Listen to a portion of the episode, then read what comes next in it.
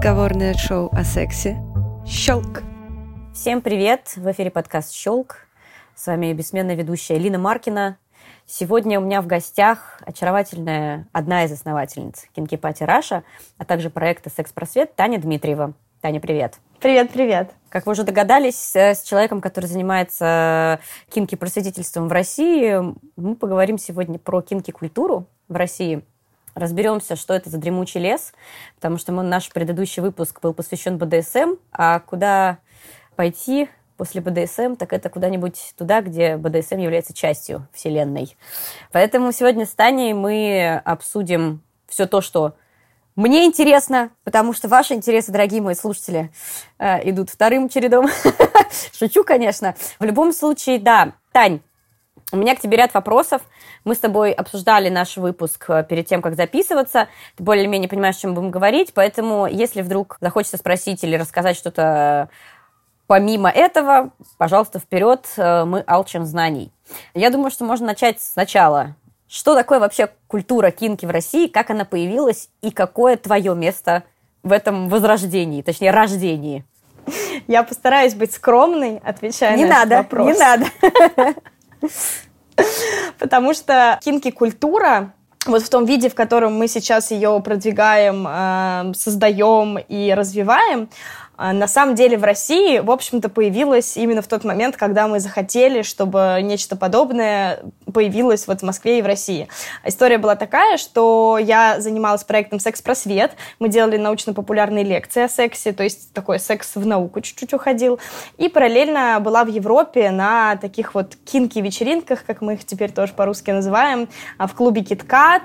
Потом мы летали в Париж э, на вечеринку «Инсомния». То есть был некий опыт посещения европейских европейских мероприятий, которые вообще не были похожи на все то, что предлагалось тогда в России. Это было вот там лет 6-5 назад.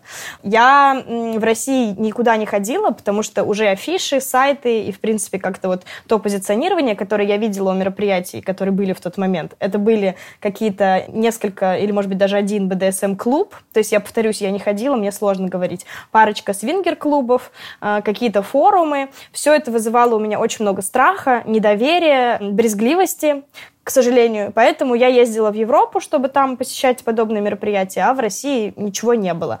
Вот, моя подруга, коллега, партнер, вторая основательница и вообще половинка Тая, Бланш, она, наоборот, очень смелая, поэтому она сходила в Москве везде, что она нашла, какие-то вечеринки, балы, она была в свингер-клубе, там, в БДСМ-клубе, в общем, она была везде. Я побоялась туда идти, но она, в общем-то, испытала на себе то, что это не отвечало ее ожиданиям по качеству, по уровню сервиса, по уровню красоты, по уровню организации, по там каким-то правилам, э, по ценностям. То есть она везде сходила, ей все как бы не устраивало, скажем так. И в какой-то момент мы с ней встретились и, в общем-то, сели и подумали, что очень жалко, обидно и несправедливо, что это есть в Европе, что в Москве очень много молодых, современных, классных людей, и вот у нас есть там проект с лекциями, и люди ходят, то есть это значит, что им интересно, но при этом нету вечеринок, нету чего-то, где можно было бы классно вот так отдохнуть.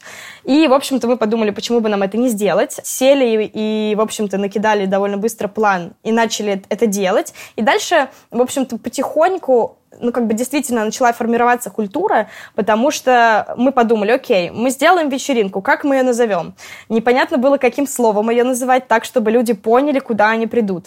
А самое точное слово в английском это кинки, потому что это и не БДСМ, потому что кинки это шире, это там и не фетиш, потому что опять-таки кинки это шире. В общем-то, кинки это все э, необычное, сексуальное и такое извращенное в хорошем понимании, яркое, экстравагантное. И мы подумали, что мы возьмем это слово за основу и перевести мы его не сможем, потому что аналога нет в русском языке, и мы будем его популяризировать.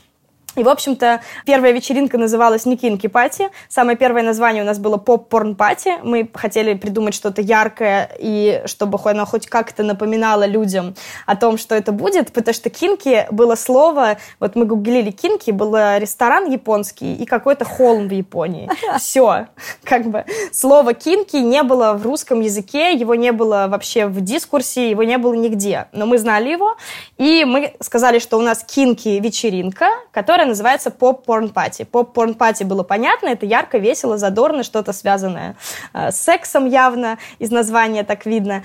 И, в общем-то, слово кинки мы начали прям внедрять. То есть мы писали статьи, что такое кинки, что такое кинки-вечеринки, как переводятся кинки, что такое кинки, как это значит. Ну, то есть прям натурально сотрудничали очень много со СМИ. Спасибо огромное всем, кто нас тогда поддерживал. Писали в своих блогах, писали на своих сайтах и рассказывали. Кинки-пати, там кинки-вечеринка. И прошел год, мы поняли, что мы уже выросли из названия поп-порн-пати, и мы переименовались. И дальше происходило следующее. А, люди спрашивали, а где одеться, а где нам найти костюмы, а где нам найти там какие-то аксессуары. И, в общем-то, из-за того, что снова некуда было пойти, не, негде было искать, были только какие-то несколько инстаграм-аккаунтов разрозненных. И приходилось там, мы первое время собирали прям ссылками, у нас был такой, такой шаблон, э, идите туда, и дальше ссылка, ссылка, ссылка, потом ссылок стало 5, потом ссылок стало 7, мы такие, окей, мы сделаем Кинки Маркет. Мы сделали Кинки Маркет, это была ярмарка, где все эти инста-магазинчики, тогда маленькие, сейчас они уже тоже многие подросли, могли выставляться. Дальше люди ходили на вечеринки, видели там разные практики и подходили к нам с теми же вопросами, а где нам научиться сквирту, а где нам научиться шибари, а где нам научиться пороть, а где нам э, вообще испытать эти опыты там, вне вашей вечеринки. Снова мы поняли, что нету такого места, куда мы могли бы отправить людей. Есть какие-то мастера, их не очень много, они то в Питере, то в Москве. То есть вообще некуда было на самом деле отправлять, и культуры тогда ну, и не было особо. Мы создали проект Kinky Practice, собрали всех экспертов, стали преподавать и обучать людей в небольших группах тоже. И БДСМ практикам, доминирование, женское, мужское, порка, шибари, и просто сексуальным практикам, сквирт, э, коммуникация в паре, разные там секс-туризм у нас был. Ну, то есть просто все, что вписывается в э, слово разнообразный, яркий, необычный секс, в общем-то, это все и есть кинки. И так появился один проект, потом второй, потом третий, потом появился фестиваль Кинки Дэй, когда мы поняли, что открытая встреча, где мы просто рассказываем про кинки, выросла из обычной открытой встречи. Там тоже сначала было 50 человек, потом 300, потом уже 500, и мы такие, окей, теперь это будет фестиваль. Добавили туда тоже лекции, и так, в общем, потихоньку наращивалось количество проектов, и вокруг наращивалось количество людей. То есть появлялись новые мастера, появлялись новые какие-то магазины, которые делали уже не аксессуары, а там, не знаю, свечки, потом какие-то еще проекты, какие-то инициативы, появлялись художников все больше и больше, или там, ну, короче, все это вокруг нас и не просто вокруг нас, а вообще в Москве и в Питере и в других городах, городах начало расти, появляться, разрастаться. Вот с самыми классными мы сотрудничали, помогали им тоже развиваться. Там с теми, кто нам не очень соответствовал нашим правилам и ожиданиям, мы не сотрудничали. И, в общем-то, так потихоньку начали появляться уже какие-то новые вечеринки. Первое, что появилось, это, конечно же, был очень э, такой некрасивый, неприятный клон. Э, прям натурально были люди, которые паразитировали, они скопировали сайт, провели его через Google переводчик пару раз, купили контекстную рекламу, и, в общем-то, тоже у нас был такой сложный период, когда мы пытались отстраниться, отгородиться, люди начали путаться. Это из России человек, человек или ребята? Да, да, да, это московская вечеринка, но они до, сих, они до сих пор есть. Они вот сейчас, например, во время карантина делали какие-то мероприятия. Ну, то есть у них как-то с этическими нормами совсем другие какие-то рамки. Вот. Поэтому они до сих пор существуют. А как они называются, чтобы... Они называются Кинки Цирк. Они в какой-то момент все-таки сделали другое название, потому что мы много с ними ссорились, спорили, писали им письма. В общем, был напряженный этап. На самом деле до сих пор у нас есть напряжение. Люди до сих пор путают и приходят туда, и потом оказывается, что они хотели к нам. Ну, то есть есть много проблем, связанных с этим. Но, к счастью, вот это был первый такой опыт появления чего-то еще, и он был ужасно неприятный, и мы до сих пор, ну, как бы не считаем, что это там конкуренция, еще что это просто паразиты. А потом начали появляться какие-то другие мероприятия, которые уже были не клонами, а были своими, со своей культурой, со своими там ценностями, но тоже с налетом кинки, с налетом сексуальности. Вот, это классно, мы это поддерживаем, мы очень это любим, нам кажется, что чем больше будет э, мероприятий, чем больше людей э, качественных, тем лучше, тем я э, ярче это все будет расти, развиваться. И, в общем-то, наверное, сейчас уже, конечно, кинки-культура — это такое как бы субкультура в Москве, в которой задействованы разные инициативы, разные проекты, не только наши. Но тогда, когда это начиналось, по сути, это, ну, как бы, да, я может быть, нескромно выражусь, но это начиналось с наших проектов. Сначала один, потом второй, потом третий, потом четвертый, потому что ничего не было.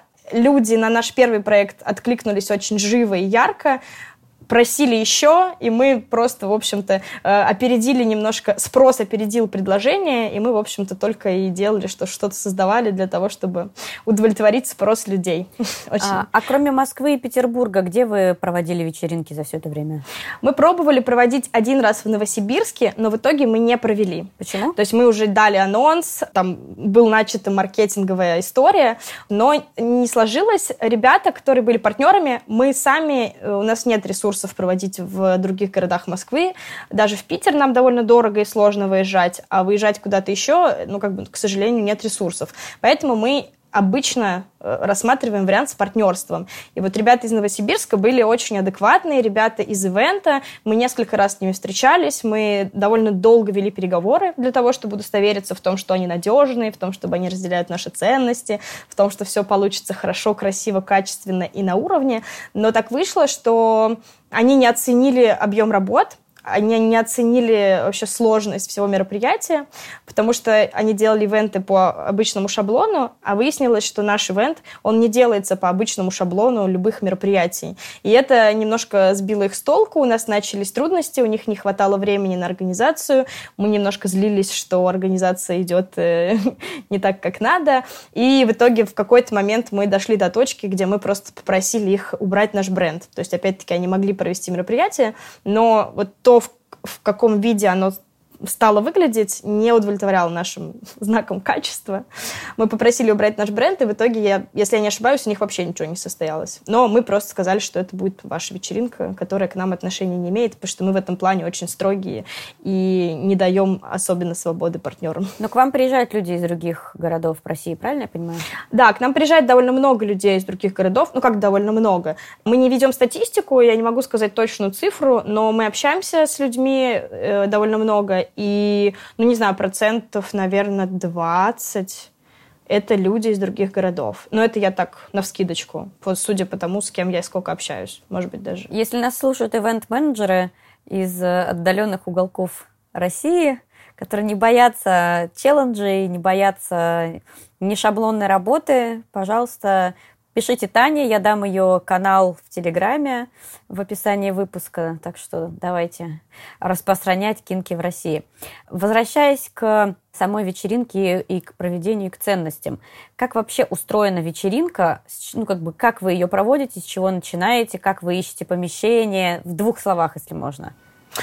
Вечеринка устроена следующим образом. По сути, это обычная вечеринка, клубная, а, но такая, на которой не будет скучно. Я бы, наверное, так это сказала. То есть у нас всегда есть э, музыка, светомузыка, э, там громкая, причем клубная, там техно, э, теххаус, хаус, вот, э, с диджеями, там видео какое-то всегда есть, бар, понятное дело, танцпол, но мы добавляем тематические зоны, то есть э, не только танцпол есть, но и какая-нибудь, например, BDSM-зона. Мы ставим туда BDSM-девайсы, какие-нибудь колодки, трон, чтобы можно было поиграть играть в отдельной зоне. Вот мы ставим, например, массажную зону, э, там можно испытать сквирт, просто испытать массаж. Вот, это тоже отдельная зона, она, естественно, оборудована всеми необходимыми там средствами гигиены и безопасности. Клеенкой. Вот, я Чтобы ничего не Ну, там, там и хлоргексидина, там куча банок, и масло массажное. И, и, Хлоргексидин ну, должен быть ваш генеральным спонсором, на самом деле. Хотя не верю, на самом не верю я в целебные его свойства. Это примерно как Э, подорожник э, от, фар, от фармы. Не, ну он точно очищает, ну как бы. Очищает, очищает, да. Он точно очищает от грязи. Пеленки, естественно, одноразовые, каждый раз меняются, их там очень много. И, соответственно, есть какой-то лаунж, и мы всегда делаем новую атмосферу в зависимости от темы. То есть, как правило, мы придумываем тематику, это либо какие-нибудь, не знаю, сказки, или какие-нибудь литературные произведения, или просто какая-то тема, например, БДСМ, и все должно быть такое БДСМное. Вот. Или это, наоборот, какой-нибудь кросс-дресс, все должны переодеваться в, в, в другой гендер. Или это какой-нибудь Midsummer's Night, то есть это э, зачарованный лес с животными, эльфами и нимфами и феями. Мы придумываем тему, и в зависимости от этой темы мы сильно декорируем вечеринку. То есть мы прямо вешаем декорации, ставим какие-нибудь, не знаю, бассейн с шариками, тоже довольно часто у нас есть. Если это цирк, то мы тоже там приглашаем э, цирковых артистов, вешаем лебедку. Ну, то есть мы делаем как бы обычную клубную вечеринку, но такое со звездочкой. То есть всегда есть какая-то тематика, внутри ты чувствуешь себя в атмосфере, которая была заявлена, и плюс ты, ты всегда можешь заняться какими-то разными вещами. Мы ставим иногда VR-зону, где можно погулять э, в VR-реальности. Вот, иногда мы ставим, ну, там, латексную кровать, качели вешаем, какие-нибудь точки подвеса для шибари. То есть у нас есть очень такой Диснейленд для взрослых, очень много аттракционов, яркие декорации, чтобы ты погрузился в атмосферу, и клубная вечеринка, клуб-диджей, барная стойка. А давай поговорим немножко про этику. Что у вас поощряется, что не, не поощряется, и как защищен человек от э, неприятного воздействия во время вашей вечеринки? Да, это на самом деле самое важное. До того, как мы придумали вообще вечеринку, мы придумали правила, по которым она будет действовать. То есть, в принципе, когда мы тоже поняли, что нам хочется вот этот европейский опыт, вот эту культуру, которую мы видим в Европе, перенести в Россию, мы сели и подумали, окей, конечно же, если мы просто сделаем вечеринку, она не будет работать, потому что у нас другой менталитет, у нас другая культура, у нас другой, другой бэкграунд. Поэтому первое, что мы должны сделать, это придумать правила и ценности. Правила, по которым будет регулироваться поведение людей, потому что наши люди не знакомы с тем, как вести себя на подобных мероприятиях, и ценности для того, чтобы отсеивать людей, которые их не разделяют. А правила очень простые. Там есть три правила культуры активного согласия. Захотелось спроси, не нравится, откажи, и нет, значит нет. И для русского человека, на самом деле, это просто новый мир. Вот эти три простых правила. К сожалению. Это то, к чему нас не приучали, не воспитывали так и, и учили наоборот. То есть э, не отказывать, не знаю, там молчать, терпеть, э, не спрашивать, не проявлять инициативу. Э, и как бы нет у нас вообще слово трудное. Поэтому это как бы три самых важных правила, по которым мы реально регулируем поведение людей. Очень важно, чтобы люди умели отказывать, то есть действительно говорили «нет, спасибо» или «не спасибо», в общем, отойди, не надо. Очень важно, чтобы люди спрашивали перед тем, как инициировать контакт. И, соответственно, «нет, значит нет». Главное правило везде написано, оно вообще э, очень-очень свято нами ценится, мы за ним следим. У нас есть специальные кинки полиция, такие классные ребята, которых мы набираем из постоянных гостей они обязательно должны быть э, такими нашими адептами. Они ходят и смотрят на, на контакты людей, насколько все довольны, все счастливы, и все по взаимному согласию происходит. Это три правила. А другие три правила, они регулируют атмосферу вечеринки. Можно все, обязательный дресс-код, и фото-видеосъемка запрещена. На самом деле даже теперь запрещено пользоваться телефонами. А, пользоваться телефонами понятно, по какой причине запрещено, чтобы люди чувствовали себя комфортно. Дресс-код обязателен тоже именно потому, что это вот момент атмосферы, вопрос э, нового какого-то опыта и реальности. У нас строгий дресс-код и для наших сотрудников, и для, в общем, абсолютно для всех. Вся команда, все партнеры, все друзья, все диджеи, все в дресс-коде. И можно все, это наше главное правило, ради которого мы все вообще затеяли. Это главная ценность кинки-культуры, который называется «Свобода». И вот эта вот ценность вечеринки, она именно в том, что ты на ней можешь все, что угодно. Начиная от того, что ты можешь э, там в какой-то близости э, там дойти с человеком, ну, до того уровня близости, до какого тебе хочется, в отличие от, там, не знаю, обычных клубных вечеринок. И обязательно мы ценим то, что если тебе не хочется ничего, то тебе можно простоять в углу, просидеть на барной стойке, никого не трогать и всем отказывать. То есть мы ценим вашу свободу в абсолютно вот всей вот этой линейке и делать все, что угодно в рамках закона, и не делать вообще ничего, потому что вам ничего не хочется. И это такое самое главное правило, которое, соответственно, регулируется уже дальше вот правилами культуры активного согласия, дресс-кодом и прочими вещами. Ну и ценности, соответственно, у нас тоже примерно такие. Свобода, свобода самовыражения, равноправие, культура активного согласия, то есть все про вот эти новые ценности. Слушай, я бы хотела у тебя уточнить, Понятное дело, что есть кинки полиция, но если, допустим, человека на вечеринке что-то дико триггернуло, есть ли какая-то возможность получить психологическую помощь во время вечеринки? Да, у нас теперь появился еще кинки-доктор. это человек, который как раз-таки как раз-таки э, может позаботиться, может э, просто, не знаю, обнять, немножечко успокоить и как-то помочь. У нас на, у полиции на майках написано «Полиция без нравов», а у Кинки Доктора написано, конечно же, «Справки даю». Понятно. Вот, и это тоже, тоже человек из нашей команды, который там чуть-чуть знаком с психологией и может успокоить. Но я могу сказать, что мы вели кинки доктора недавно, если честно, когда уже тоже и объем вечеринки вырос, и новых людей много появилось. И вот на прошлой вечеринке он скучал, по-моему, и вообще к нему никто не пришел. Ни у кого не было такой проблемы. Хотя он был очень яркий, было видно, что это кинки-доктор. А, слушай, а проверяете ли вы как-то людей перед тем, как они приходят к вам на вечеринку? Я имею в виду, что как вы можете знать заранее, или знаете, может быть, ли вы заранее, что этот человек не, не криповый, и он идет туда с благими намерениями? Да, мы проверяем людей, причем не, на нескольких этапах. Естественно, это тоже было там второе, что мы придумали до вечеринки. Мы сели и подумали, окей, вот это будут такие правила ценности, как мы будем отсеивать людей. Мы ввели систему заявок тоже с самого начала. Она вот все четыре с половиной года работает, а, будет работать, и это очень важно. Система заявок такая. Ты для того, чтобы купить билет, сначала на сайте заполняешь довольно длинную анкету, довольно большую.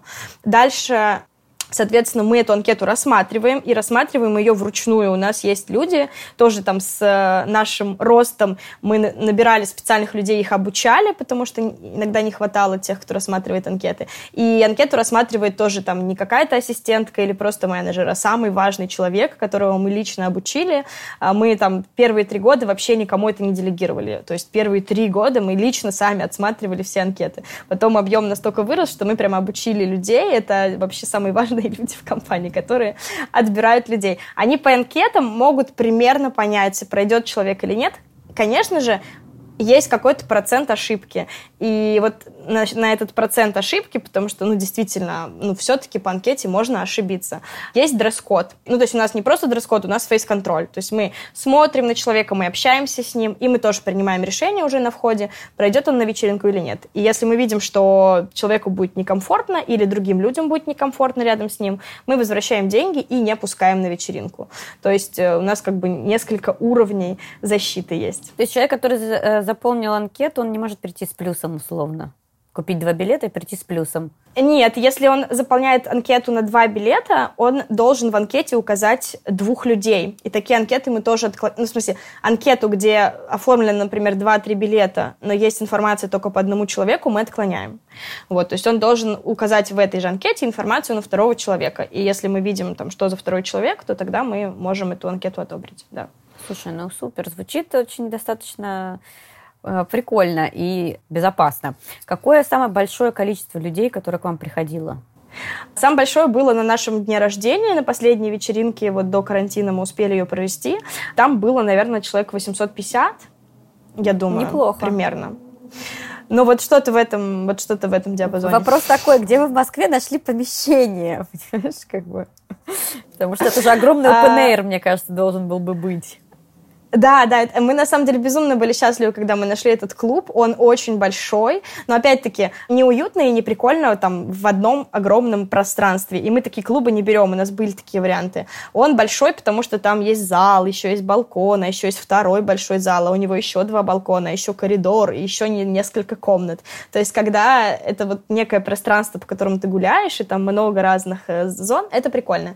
И мы нашли такой большой клуб. Обычно мы просто на самом деле мы мониторим все, что открывается в Москве, ну и там смотрим новые площадки. Мы знаем очень много старых площадок, мы дружим с, э, ну, со многими промоутерами, со многими людьми, которые владеют клубами, поэтому сейчас уже иногда нам предлагают довольно часто, то есть говорят, у нас открылось помещение, не хотите ли посмотреть? Ну и мы едем, смотрим. Мы очень много отсматриваем площадок и берем из них процентов, наверное, 20-30.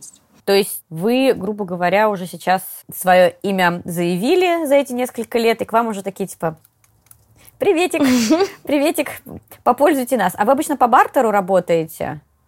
Или вы платите ну, за площадки? По всегда по-разному. Иногда мы платим аренду, иногда мы работаем за бартер, иногда у нас там какая-нибудь еще сложная сочиненная схема. Ну, то есть там очень много есть э, моментов, потому что всегда это зависит и от того, насколько сильно нам нравится площадка, и мы готовы там идти на какие-то уступки, или наоборот, что площадка нам не очень подходит, и тогда мы там не готовы идти на уступки. Ну, то есть реально ну, нету единой схемы вообще никакой, со всеми мы договариваемся индивидуально.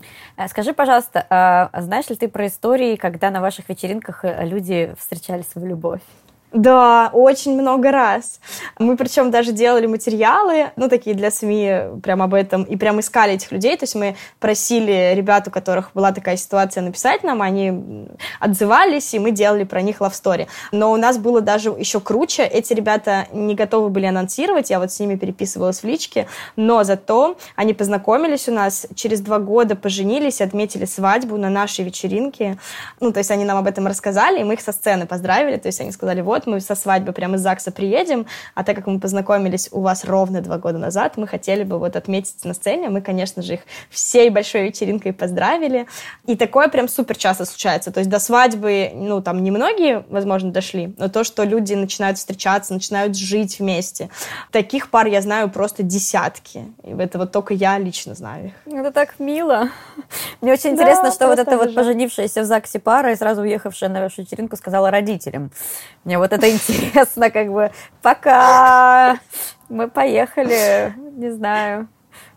Наши... Не, ну вечеринка ночью, может быть, они э, расписались, потом отпраздновали днем ну, вечером. понятно, понятно. В, просто, ночи просто приехали первая, первая брачная ночь на вечеринке у ребят, где они познакомились. Это супер мило, это м, очень многое говорит о вас как э, о проводниках в мир не только телесного, но и эмоционального, потому что я уже, как и говорила в предыдущем выпуске с э, Колей про БДСМ, все-таки, когда вы исследуете кинки э, себя в первую очередь, и потом еще и кинки партнера, это безумная эмоциональная связь.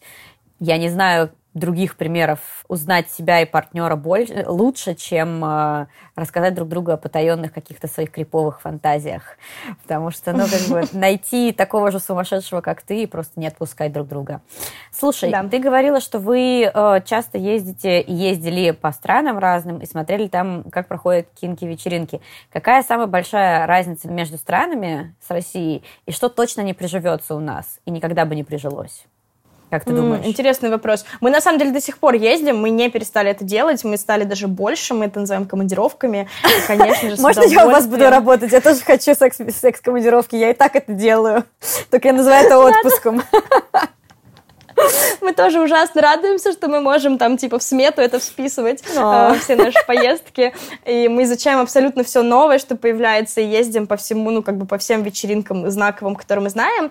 Из того, что сильно отличается, это, наверное, размер. Хотя, не знаю, мы так быстро растем, что, может быть, мы и дойдем до того размера. То есть самая большая вечеринка, например, на которой мы были, была в Амстердаме. Это Вейсланд, ему лет 20 уже этому и бренду, и вечеринке. И там было, ну, человек, наверное, тысяч семь. Это был огромный О, ангар с шестью или семью танцполами. Один из этих танцполов был просто сам ангаром. Ну, то есть сам масштаб вот в Амстердаме был самый большой. То есть я даже в Берлине таких больших не видела. Я видела большие вечеринки в Берлине, но они были ну на 3, ну на 4 тысячи.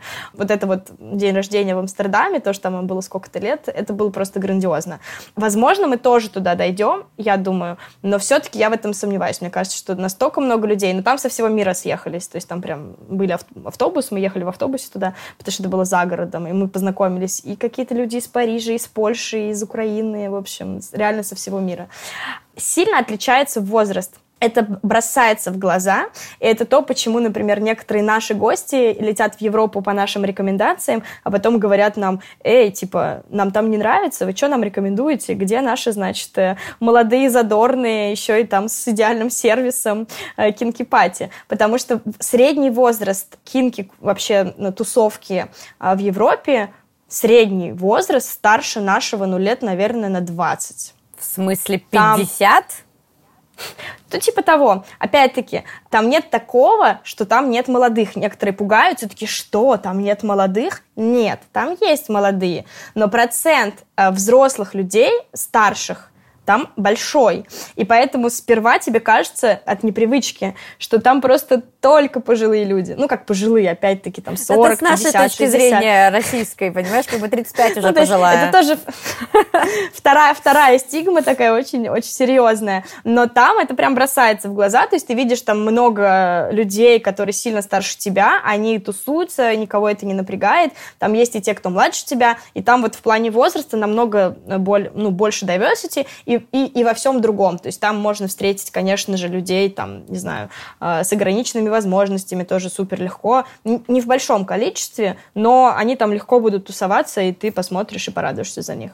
Вот, то есть вообще сама по себе diversity в Европе видна сильно больше, чем в России. Конечно же, самовыражение тоже более яркое, то есть там, не знаю, больше кросс-дресса, больше геев, больше каких-то там странных, яр- очень ярких образов. Но надо сказать, что в Москве тоже мы видим динамику того, что начинали мы с того, что совсем люди боялись проявлять себя, прям совсем боялись. Сейчас проявляют все больше и больше, и в этом плане у нас есть diversity, мы невероятно этим гордимся, и она появилась, э, вот появляется, и это очень круто. В Европе все равно больше, и это сразу видно. Конечно же, в Европе нигде не развешаны правила, как у нас. То есть вот эти правила, про которые я рассказала, мы их даем в руку, вешаем, пишем на билете, там пишем на лбу, они написаны на майках у персонала. Вот. Ну, то есть мы очень заморачиваемся, потому что мы понимаем, что для русского это вообще в новинку, и для людей это что-то новое. В Европе ты приходишь, и все знают эти правила, их, они нигде не написаны, ты просто их соблюдаешь э, на интуитивном уровне. И часто поэтому русские, их видно в толпе, потому что они не знают, как себя вести, пугаются, такими глазами ходят, не понимают, что делать. Общая толпа, ну, как бы все понимают, что надо спросить. Просто человека не возникает вопроса. Ну, потому что мы страна призывов и плакатов. Если мы не прочитали это нигде, значит, этого не существует вообще на ну, в мире.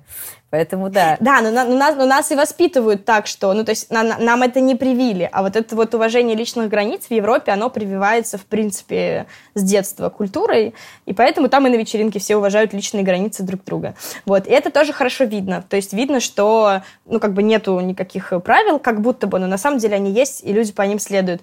Нету супер яркой шоу-программы, хотя вот в Амстердаме она была, на самом деле. В Берлине меньше, в Амстердаме есть. Ну, Шоу-программа на самом деле есть. Просто от вечеринки к вечеринке всегда бывает по-разному. То есть можно попасть на ту, где вообще ничего не будет происходить, можно попасть на ту, где будут, не знаю, там, я помню, бензопилой по железному корсету возить вот так. О боже, Вот. у меня сразу И- и- в г- в и голове такие звук. Искры. Искры. Ну, там не, не слышно было звука, потому что это был огромный зал, и она была на сцене далеко-далеко, но это было очень красиво. Эти искры очень красиво летели. А, слушай, я знаю, что вы, мало того, что знаю, я еще и э, побывала, вы проводите онлайн-вечеринки во время карантина. Я благодаря вам побывала на онлайн-вечеринке. К сожалению, немножко опоздала к началу, но успела застать э, некоторый перформанс. Очень красивая девушка в каких-то перьях белых танцевала и потом сидела в ванной и пила шампанское, выливала его на себя. Это было супер секси. И потом... Нет, давай лучше ты расскажешь, как проходит э, зум-вечеринка Кинки, потому что когда я своим э, друзьям сказала, я, между прочим, уезжала с дня рождения раньше своей подружки близкой, потому что сказала, говорю, я еду на зум Кинки вечеринку, они такие типа, что это вообще такое? Как это может быть? Я сама такая, типа, говорю, я вообще не представляю, как это может быть, потому что самое главное в таких вечеринках – это элемент присутствия, это элемент атмосферы, это элемент взаимодействия, это взгляд, это телесность. В общем, все то, что помогает тебе полностью погрузиться в атмосферу.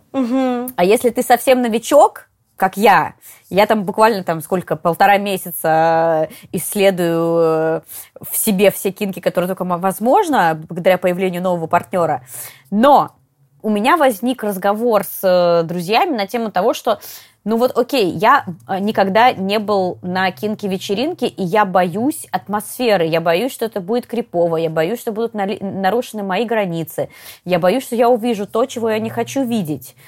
А тут получается, что ты сходил на онлайн-вечеринку, и ты, возможно, получишь не тот опыт, который ты получишь на офлайн вечеринке И как потом заставить себя пойти на офлайн вечеринку не очень понятно. В общем, давай э, в итоге расскажем, как все-таки онлайн-вечеринка проходит, и потом подискутируем. Да, не могу не встрять с минуткой э, просвета, ликбеза, если можно. Девушка, которая танцевала в первых, потом лежала в ванной, это наша дорогая Аня Павлова из Берлина, артистка. Она, в общем-то, переехала из Москвы. Ну, она всегда была мировой звездой, там уже довольно давно, и теперь она живет в Берлине. Благодаря онлайну у нас появилась возможность ее пригласить. На самом деле она довольно часто у нас выступает, но тоже не всегда есть возможность, чтобы она приезжала из Берлина. Благодаря онлайну это стало возможным, и это бурлеск. Бурлеск — это тоже то, что мы активно продвигаем. У нас есть отдельный проект Ladies of Burlesque. Мы эту культуру тоже сюда приносим, как только можем. И Аня, наша одна из основательниц вот этого бурлеск проекта, просто рассказала, если вдруг понравилось. В общем, бурлеск очень интересно. Это, это тоже культура, которая была представлена очень э, бедно в России буквально 6 лет назад. И вот там три года нашему шоу, мы, и мы тоже активно-активно над этим работаем. И у нас на Кинке всегда есть бурлеск-артистки.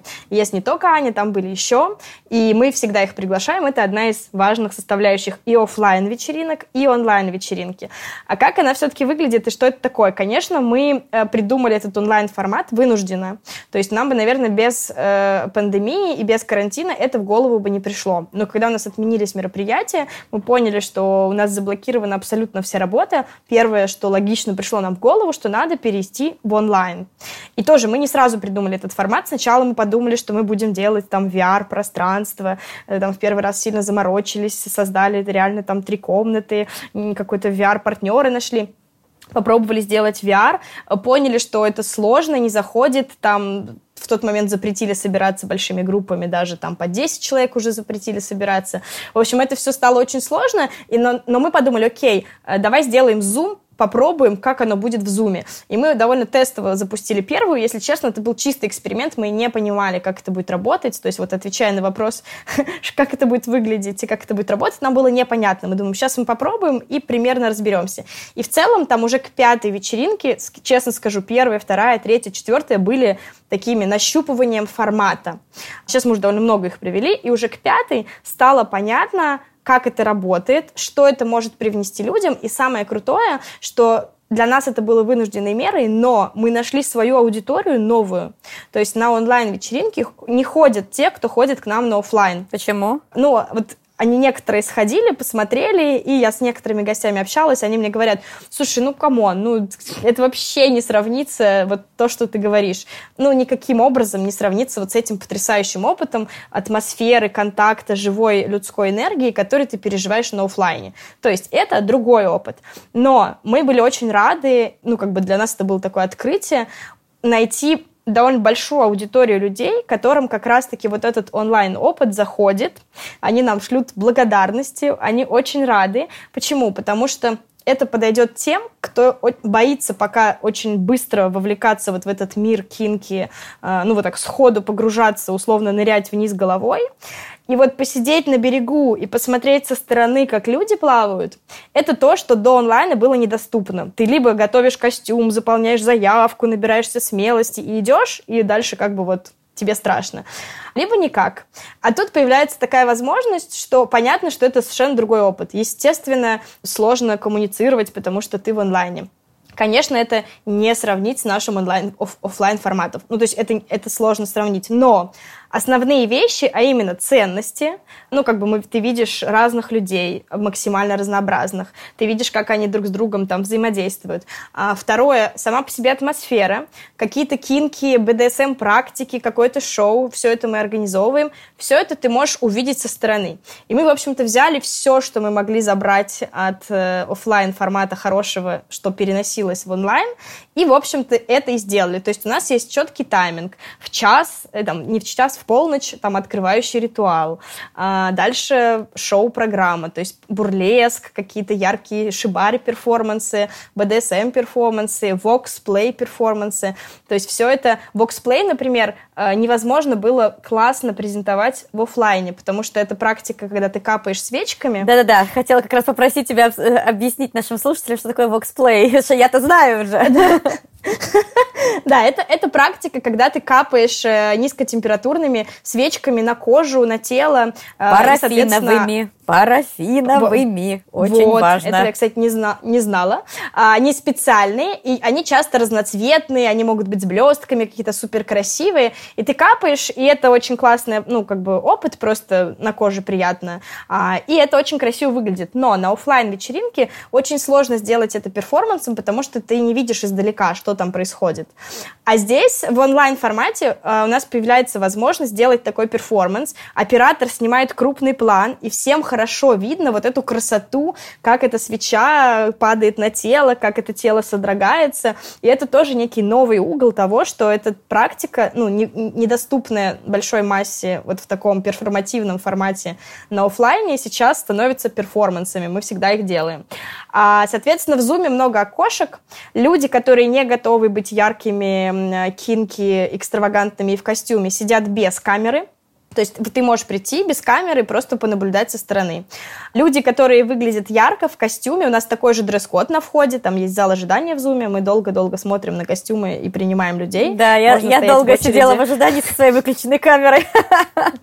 Да, к сожалению, из-за того, что дресс-код и проверка, приходится ждать долго в зале ожидания. Но люди с яркие, экстравагантные кинки сидят с камерой, люди, которые хотят просто понаблюдать, сидят без камеры, у всех выключен звук, наш диджей прямо в Zoom Дает лив э, диджей сет, который тоже, ну, как бы из-за того, что он живой, он подбирается под людей, под атмосферу. И люди, у которых камеры, обычно это там от 20, наверное, до 50 окошек. Там какой-то происходит экшен. И это часто пары из других, или группы, из других городов, из других стран, из очень каких-то отдаленных уголков. И они тоже ужасно нам благодарны, что теперь у них есть хотя бы такая возможность приобщиться к кинки. И вот этот вот э, опыт того, что ты, например, э, вуайеристский точнее, эксбиционистский, ну и вуайеристский и тоже. вуайеристский тоже, что, абсолютно. что ты можешь э, какие-то движения там на, на публике, ну как паблик, там disgrace или паблик секс осуществлять это как бы классно, что у них появляется такая возможность, и не надо прилетать в Москву, например. Люди, которые стесняются, которые боятся, которые хотят у себя вот в кроватке со своим любимым, но при этом им хочется вот этот фетиш их зовет к тому, чтобы открываться, они тоже как бы... Это, это вот формат для таких людей, которые стесняются и боятся или не знают, как погрузиться в этот мир вот целиком и полностью, и они могут это делать комфортно. И для тех, кто просто не имеет возможности приехать, для них тоже это выход, и они нам тоже об этом писали и очень рады, что наконец-то у них появилась такая возможность. И, соответственно, в этих окошках все просто тусуются, и ты можешь там по-разному, ты можешь наблюдать, можешь показывать, можешь пин делать какого-то любимого артиста. Плюс есть чат, где все общаются, можно писать в личку, и можно уходить в приватные комнаты. Если тебе кто-то понравился, ты можешь написать этому человеку, предложить ему отдельную комнату, и наш модератор отправ... создаст для вас, опять-таки, это важно для privacy. Ты не обмениваешься контактами внутри вечеринки. Наш модератор создает вам прямо внутри этого зума отдельную сессионную комнату, он вас туда отправляет, вы в любой момент можете оттуда выйти, и опять-таки, если что-то случилось, если там не хочется оставаться на связи и с этими людьми там продолжать какое-то общение, ты выходишь, и никакие контакты, ничего, в общем, вы можете приватно пообщаться и разойтись. А можете, наоборот, я знаю, что многие уходят в сессионную комнату, а потом знакомятся, берут контакты друг у друга и радостно продолжают общение еще где-то. Э, я хочу тебе сказать, что меня смутило во время кинки онлайн-вечеринки. Было, ну, не могу сказать много, несколько людей обоих полов, которые ничего, ну, как бы они они мастурбировали, глядя на то, что происходит на их главном экране или не, не знаю где, я же, ну, как бы никто не видит, что у них там происходит. Может быть, они там просто своим мечтам предавались. Меня это немного смутило, потому что даже несмотря на то, что я была с выключенной камерой, я была тем же самым воеристом, которые тоже какие-то крепаки сидят там, не знаю, в Череповце или в Саратове и э, с выключенной камерой просто там надрачивают как только можно, потому что очень красивая картинка была у пары с э, Шибари, со связыванием, просто там миллион э, камер вокруг, со всех просто ракурсов, господи, просто полное погружение, просто голливудская какая-то порнуха абсолютнейшая, очень красивая.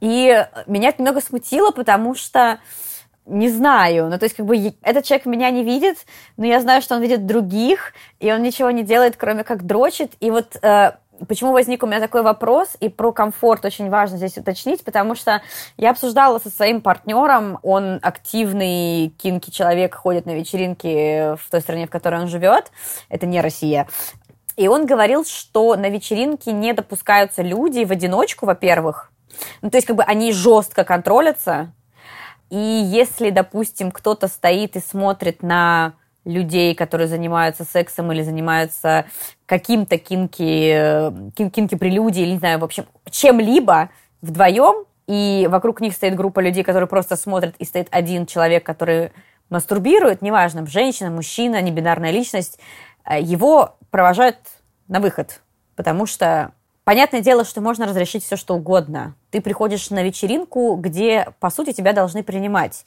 И, но существует большой пласт людей, которые шеймят кинки. Типа, это твой кинки, это не мой кинки. И понятное дело, что человек пришел, может быть, ему нравится просто как бы смотреть на людей и дрочить. Ничего страшного в этом нет, никаких там потаенных э, перверсивных мыслей у него в голове нет, но важно учитывать здесь и реакцию публики. То есть, допустим, если там пара, которая занимается сексом и на которую смотрит и мастурбирует человек, ок с этим – есть люди вокруг, которые не ок с этим, им некомфортно. Они просто смотрят на красивый акт и не хотят, чтобы это... Ну, в общем, я не знаю, как тебе объяснить. Просто мастурбация прилюдная очень многих смущает. Меня это очень смутило. Я, конечно, не перестала смотреть, и понятное дело, что я могу запинить нужный мне экран, но я увидела этого человека в карусели, всех людей, у которых включена камера, мне уже стало немного некомфортно. Вот э, что с офлайн вечеринками происходит? Вы как относитесь к людям, которые просто приходят и мастурбируют, глядя на других? На самом деле, ты очень важную тему поднимаешь. Я э, не, вообще сбилась со счета, сколько раз я участвовала в срачках в интернете на эту тему, потому что такое отношение есть не только у тебя, не только у тех там организаторов тех вечеринок, где был твой партнер. Такое отношение есть реально у большого количества людей, что вот типа фу, дрочеры. Прям вот таких людей называют дрочерами, к ним пренебрежительно относятся, кто-то их действительно выводит, кто-то их не пускает. Я искренне, вот искренне не понимаю, как бы э, правда не могу понять, что с, что с этим не так. Потому что, ну, там, лично, окей, у меня есть такой кинг, лично меня очень возбуждает, когда на меня дрочат. Ну, то есть, это как бы лично мой кинг, и я тут тоже могу допустить, что, наверное... Я понимаю, Тань, прости, прости, я хочу сразу, э, сразу уточнить. Я имею в виду, что да, но ты же обычно выбираешь, наверное, человека, который тебе симпатичен, чтобы он да, дрочил. естественно, я как раз хотела сказать, что мы, мы все равно можем отключить, я как бы понимаю, как отключиться от каких-то своих личных предпочтений, и окей. Но тогда, если мы начинаем вставать на эту дорожку, когда мы говорим, что, ну, все-таки вот э, мастурбация это не очень там эстетично, не знаю, не очень ок. На мой взгляд, как только ты встала на эту дорожку, все, то ты дала некий такой карт-бланш всем остальным. Анальный секс, фу, это грязно, это тоже не очень. Так, а минет, фу, она же в рот на вечеринке взяла. То есть, как только ты встаешь на дорожку, дорожку, где проявление сексуальности становится не ок, такое довольно здоровое. Мне кажется, что если человек э, все-таки, особенно на офлайне, если, если он не напрягает там ту пару, на которую он смотрит, ну, то есть если это происходит ну, как бы без насильственных каких-то вторжений в контакт или в коммуникацию, или если он сидит достаточно далеко, чтобы там никого не напрягать. На мой взгляд, вот не допускать это проявление, это значит, ну, как бы вставать на дорогу, где ты не допускаешь какие-то проявления сексуальности.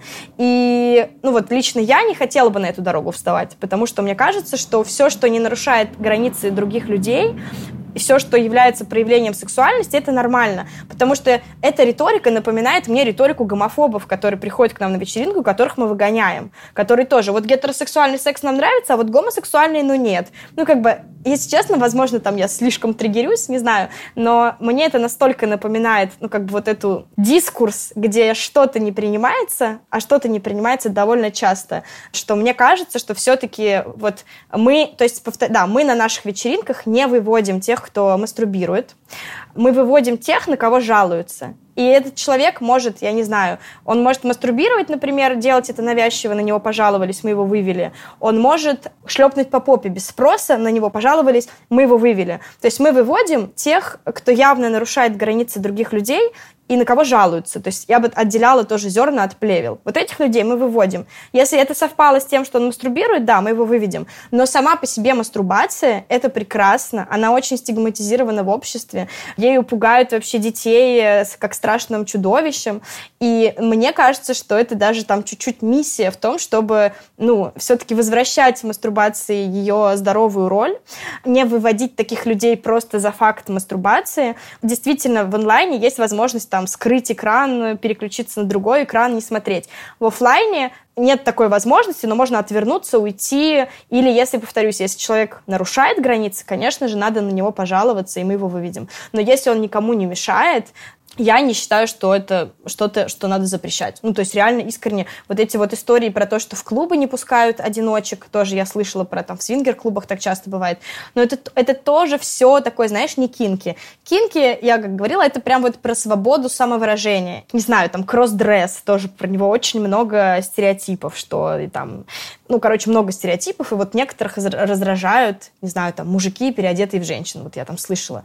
Опять-таки, это самовыражение, это прекрасно, пока этот человек не нарушил никаких правил активного согласия, это, это прекрасный человек, но я просто почему это при, привожу в пример, потому что многие, понимаешь, могут нам пожаловаться и сказать, что вот их каким-то соображениям э, это, значит, не соответствует.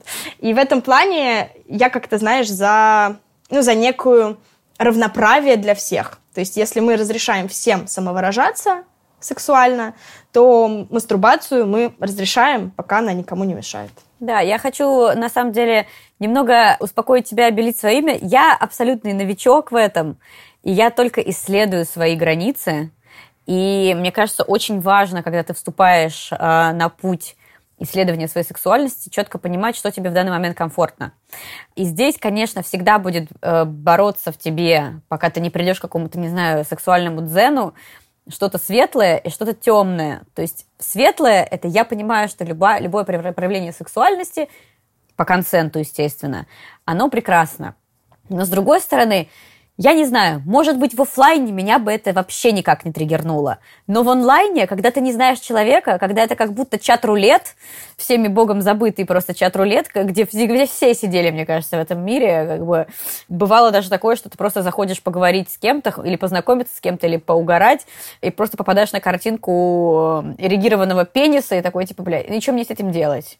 Как бы, окей, да, я да, не да. вижу твоего лица, понимаешь, как бы вот в чем, вот, я поняла, в чем дело. Я не вижу лица человека, человека, я не вижу его э, языка тела, я не вижу, какая у него атмосфера, какая у него энергия. И поэтому как бы для меня это просто чувак из куста, который дрочит, пока я гуляю с собакой, условно, понимаешь? Вот в чем разница. Мне кажется, именно угу, в этом. Поэтому угу. очень хотелось бы сходить на офлайн и посмотреть будет ли меня это триггерить или как-то заходить в мою зону комфорта. Вот в чем разница. Мне кажется, в этом именно. Потому что, да, э, все-таки онлайн не для всех.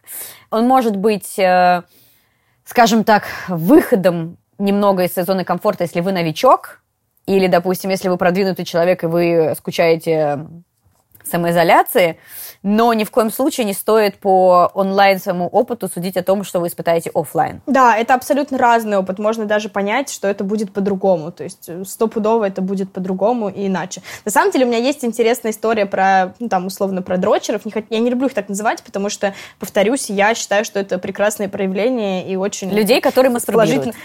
Да, да, людей, которые мастурбируют. То есть сто процентов населения той планеты. Да, все.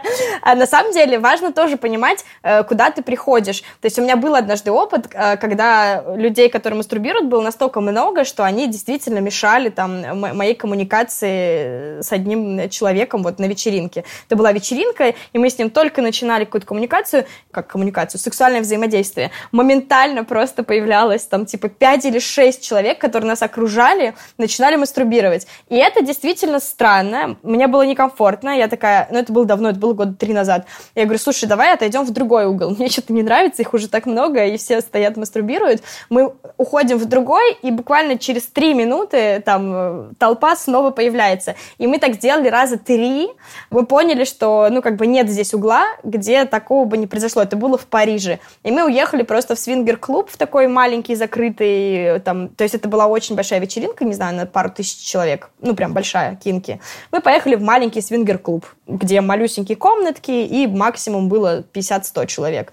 И там нам было супер комфортно, мы там до утра продолжили веселиться. Опять-таки, ну, то есть мне кажется, что в этом плане тоже мы поняли, что мы хотим приватности, мы ушли с огромной многолюдной вечеринки в более приватное пространство и продолжили так, как нам надо. То есть все-таки я считаю, что эта ответственность, ну, была на нас, то есть как бы все-таки на большой вечеринке надо понимать, что это не, там, не знаю, не свингер-клуб, не отель, не БДСМ-отель, это большая людная вечеринка. И вот это некая особенность таких мероприятий. То есть я бы в этом плане ну, предупреждала людей. Но, повторюсь, но на офлайне вообще, на самом деле, их незаметно, их не видно. У нас не бывает никогда такого, как у меня вот это было в Париже. Я вообще удивилась. У меня единственный раз в жизни такое было. Я думаю, что ты не заметишь. Под занавес хочу сказать, что Таня, спасибо тебе огромное, что ты приняла участие в этом запуске, э, господи, запуске, в этом выпуске и в этой записи. Хочу сказать, тусуйтесь, веселитесь. От тебя, Таня, может быть, каких-нибудь пару напутственных слов для новичков, которые боятся, но хотят начать э, путь в кинки. Пожалуйста наверное, мое слово — это быть смелыми. То есть вообще это то, что я себе говорю каждое утро и каждый день, и хочу сказать э, всем, кто нас слушает. Конечно же, самое важное — быть смелее и ничего не бояться, потому что на самом деле нет ничего страшного. Экспериментировать, потому что там всегда есть что-то новое, интересное. И самое важное, конечно же, заботиться о себе, слушать себя и вот находить этот тонкий баланс, где ты как бы смелый, но при этом не предаешь себя, не переступаешь через какие-то собственные нужды, а, через собственные представления, и все-таки остаешься верным себе, и вот с этой верностью и заботой, и вот тем, что ты думаешь о том, как тебе хорошо, а, смело вступать в какие-то новые опыты, новые интересные приключения. И, конечно же, а, я могу сказать, что кинки и кинки-культура поменяла на самом деле гораздо больше не мою сексуальную жизнь. У меня, ты видишь, как раз-таки до того, как мы построили кинки, я уже много чего попробовала, много что поэкспер... ну, знала. То есть для меня этот путь как бы такой. Я скорее делюсь тем, что я уже попробовала. И для меня кинки изменил мою обычную жизнь, повседневную реальность, мое качество жизни, э, людей, которые вокруг меня, уровень коммуникации, который теперь э, у меня с людьми, э, которые меня окружают. И на самом деле кинки, культура, она меня меняет вашу жизнь повседневную, рабочую и обычную тоже. И порой гораздо больше, чем вашу сексуальную. Аминь. Аминь, сестра. Да, еще раз спасибо, Таня, большое, что ты э, уделила мне время и нашим слушателям. А, я обязательно дам ссылку на твой э, телеграм-канал, на секс-просвет. Я знаю, что у вас есть еще образовательный эфир про секс честно о сексе. Мы не успели про это поговорить, но обязательно поговорим да. в следующий раз. Ребята обучают э, БДСМ, сквирту, всем практикам онлайн. Поэтому, как бы, если все еще вам интересно, и вы не знаете, что такое сквирт, это просто богическое что-то на самом деле, и вы хотите поделиться этим со своей партнершей, пожалуйста, девочки вас научат, расскажут как, покажут, и вообще будет вам счастье и многочисленные эякуляции. И оргазмы. И, орга... и одно не заменяет другое, да, абсолютно точно. Ну да, и то, и другое. Да, и дам ссылки на ваши ближайшие вечеринки в онлайне, если вы все-таки не боитесь их посетить. В любом случае, э, стоят они недорого, а за опыт, э, за любой, в любом случае, надо платить. Поэтому, да, целую, обнимаю. Таня, пока-пока, и всем слушателям пока. Спасибо огромное, пока-пока.